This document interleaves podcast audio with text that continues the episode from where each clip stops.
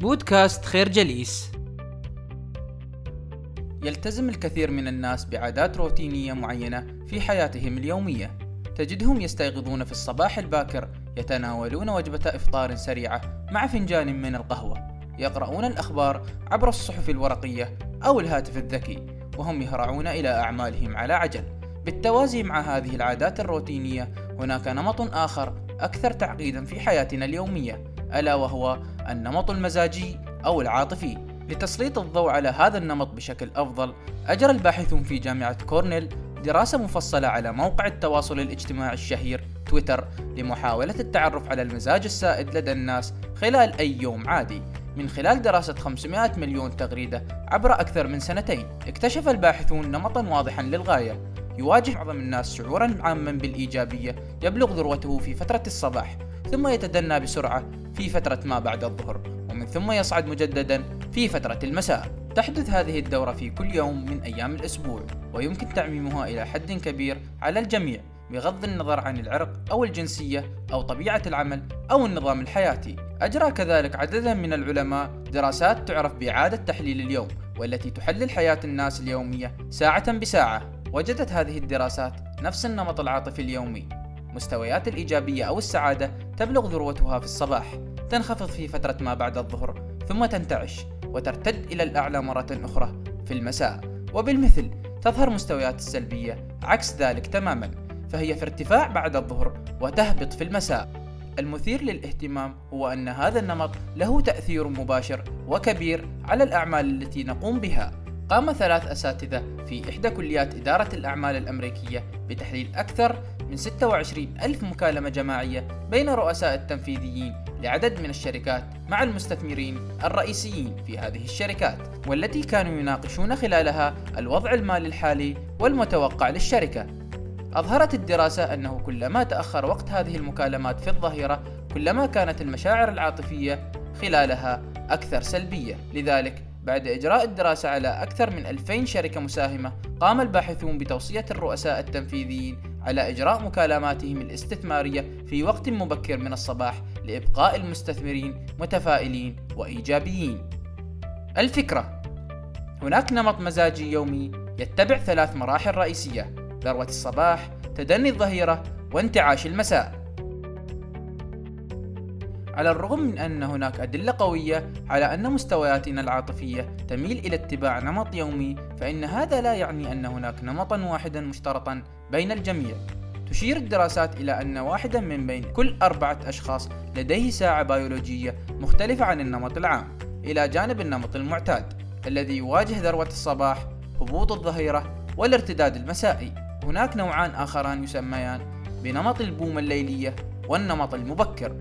تشير الأبحاث إلى أن 20 إلى 25% من الناس هم من نمط البومة الليلية والذين هم من أمثال المخترع توماس أديسون والروائي غوستاف فلوبير يبلغون الذروة أي الرغبة في العمل في حوالي الساعة التاسعة مساء ومن ثم يميلون إلى الشعور بالارتداد الإيجابي في الصباح.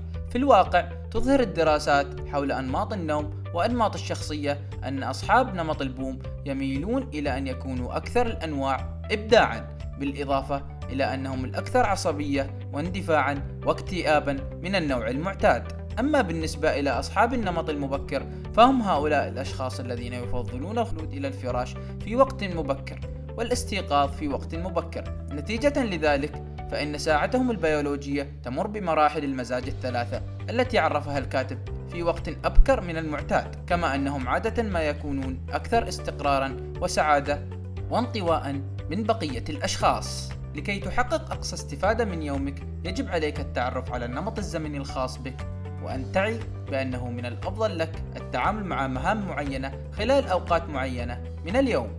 على سبيل المثال إذا كنت من أصحاب النمط العام فإن ذروة الصباح هي أفضل وقت للتعامل مع المهام التحليلية التي تتطلب تفكيرا منطقيا. أما بالنسبة للمهام التي تتطلب تفكيرا أكثر تجريدا أو ما يسمى بالتفكير خارج الصندوق فمن الأفضل أن تتعامل معها خلال فترة الارتداد المسائي في وقت متأخر من بعد الظهر والمساء. أما إذا كنت من أصحاب نمط البوم فنظرا لأنك تبلغ ذروة المزاج في وقت متأخر من الليل فهذا هو الوقت المناسب للتفكير بشكل تحليلي بينما يكون الصباح وقتا مناسبا للمهام الإبداعية. أما في فترة الظهيرة فعليك جدولة المهام الروتينية التي لا تتطلب قدرا كبيرا من التفكير أو الإبداع. الفكرة لتحقيق أقصى استفادة من يومك عليك أن تدرك نمط الساعة البيولوجية وأن تجدول يومك بناء عليه. الآن قد يمكنك التعرف على نمطك الزمني بسهولة ولكن عليك كذلك أن تعي أن هذا النمط قد يتغير مع تقدمك في العمر. نجد عادة أن الأطفال الصغار وكبار السن هم من النوع المبكر في حين أن المراهقين يميلون لأن يكونوا عادة من نمط البوم. لذلك تجدهم يعانون عندما تبدأ فصول مادة الرياضيات في وقت مبكر في الصباح سواء كانت في المرحلة الثانوية أو الجامعية. عند جدولة حصص الرياضيات في أول ساعات الصباح فإننا نجبر المراهقين على ممارسة التفكير التحليلي في أسوأ وقت ممكن. لحسن الحظ بدأت المدارس حول العالم تفهم مدى أهمية التوقيت وجدولة الحصص وفترات الاستراحة. في الدنمارك وجدت الكثير من المدارس بأن درجات الطلاب في اختبارات القبول كانت تزداد سوءا كلما تتم جدولة الاختبارات في فترة ما بعد الظهيرة. وقد لاحظت العديد من المستشفيات الأمريكية أيضا أن معايير الرعاية وتركيز الموظفين ينخفضان بشكل كبير مع مرور اليوم. وأوضحت الدراسات أن الأخطاء الطبية تكون أكثر شيوعا بين الساعة الثالثة والساعة الرابعة بعد الظهر. بتفصيل أكثر أثبتت الدراسات بأنه إذا كانت فرصة حدوث الخطأ الطبي في الساعة التاسعة صباحا هي 14% فإنه بحلول الساعة الرابعة بعد الظهر تزداد تلك الفرصة بمعدل أربع مرات. بالإضافة إلى ذلك أوضحت الدراسة في عدد من المستشفيات الأمريكية بأنه في فترة ما بعد الظهر ينخفض معدل غسل موظفي المستشفى لأيديهم بنسبة 38% مقارنة بالفترة الصباحية. يعتقد الباحثون أنه نتيجة لهذا الانخفاض في معايير النظافة الصحية خلال فترة الظهيرة فإنه هناك ما يقارب من الستمائة ألف حالة من العدوى التي يمكن تجنبها في المستشفيات الأمريكية كل عام. هذه الحالات تضيف تكاليف علاج تصل إلى 12.5 مليار دولار سنويا. لذلك فإنه أفضل حل لتحسين نتائج الاختبارات في المدارس وخفض نسبة الأخطاء الطبية في المستشفيات هو جدولة الاستراحات في فترة ما بعد الظهيرة. في الدنمارك شهدت المدارس التي خصصت فترة 20 إلى 30 دقيقة من الراحة قبل الاختبارات في فترة الظهيرة تحسنا ملحوظا في الدرجات. أما بالنسبة للمستشفيات فقد أجرى المركز الطبي لجامعة ميشيغان تجربة بإدخال فترة استراحة سريعة قبل العملية الجراحية. خلال هذه الاستراحة يأخذ الفريق الجراحي فترة زمنية محددة لمراجعة التعليمات والتأكد من أن الجميع يعرف مهامه ومهام أعضاء الفريق والتأكد أيضا من أن الجميع على أتم الاستعداد. أدى ذلك إلى تحسن ملحوظ في مستويات الرعاية الطبية في المركز وتدني ملحوظ لحالات العدوى والأخطاء الطبية الفكرة أخذ قسطا من الراحة خلال فترة الظهيرة يساعد في تجنب سلبيات تدني المستوى المزاجي في هذه الفترة.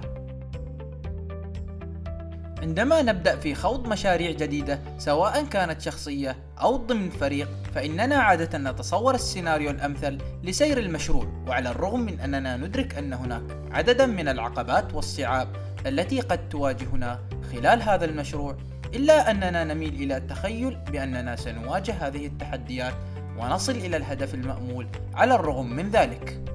لتجنب هذا الفخ يشرح الكاتب وسيلة جديدة لتخيل طريقة سير المشاريع قبل بدئها. إنها أشبه بتشريح الجثث في المستشفيات. بعبارة أخرى، عليك أن تتخيل جميع الطرق التي قد يموت بها مشروعك، وتحديد جميع الأسباب المحتملة للفشل، بحيث يمكنك التأكد من تجنبها على سبيل المثال اسأل نفسك عددا من الأسئلة قبل البدء في المشروع هل يمكن أن يؤدي وجود فريق عمل كبير إلى فشل المشروع؟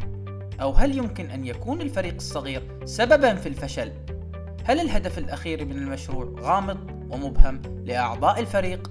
ومن خلال تحديد قائمة بالمشاكل الأكثر احتمالا فإنه يمكن تجنبها بشكل أفضل قد تكون قد سمعت بالكثير من النصائح حول الطرق الأفضل لإدارة المشاريع وعلى الرغم من أن معظم هذه النصائح تركز بشكل عام على البدايات والنهايات فإن هناك قدرا كبير من البيانات التي توضح مدى أهمية فترة الوسط في المشروع. أجرت الباحثة كوني جريسك عددا من الدراسات لتحليل أساليب عمل الفريق في عدد من المستشفيات والبنوك والجامعات. شعرت كوني بالدهشة عند ملاحظتها لسلوك كان دائما ما يتكرر لدى فرق العمل في مختلف المجالات. يبدأ المشروع ويمضي قدرا من الزمن دون إنجاز أي شيء. وبعد ذلك وفي نقطة محددة في وسط المشروع يجتمع أعضاء الفريق في لحظة من الإدراك بأنهم أضاعوا قدرا ثمينا من الوقت في المشروع وأن عليهم بأن يشرعوا في العمل لاستغلال ما تبقى بأفضل صورة ممكنة. عندها فقط تبدأ فرق العمل في إحراز تقدم ملموس. قد لا تكون هذه الظاهرة من محض الصدفة حيث أننا نجد ما يشابهها في عالم الرياضة وخاصة كرة السلة. تثبت الإحصائيات أنه عندما يتراجع الفريق بفارق نقطة واحدة في نهاية الشوط الأول يكون لديه بالفعل فرصة أكبر للفوز. ذلك لأن أعضاء الفريق يصلون إلى نقطة الوسط وهم متراجعين. لذلك يتضمن حديثهم قبيل الشوط الثاني مزيدا من الإلحاح للعب بشكل أفضل والتفوق على أدائهم في الشوط الأول وبالتالي التفوق على الخصم والفوز. لذلك كانت محصلة دراسة كوني جرسك أنه من خلال إدراكك أن نقطة الوسط هي المكان المثالي لإعطاء فريقك الشرارة من الدفعة المعنوية والإيجابية فإنه يمكنك استخدام تلك اللحظة وتحويل الجزء الأخير من المشروع إلى شحنة عالية من النشاط. الفكرة عند البدء في المشاريع عليك تصور الأسباب المحتملة للفشل وإدراك أهمية نقطة منتصف المشروع. نشكركم على حسن استماعكم. تابعونا على مواقع التواصل الاجتماعي لخير جليس، كما يسرنا الاستماع لآرائكم واقتراحاتكم ونسعد باشتراككم في البودكاست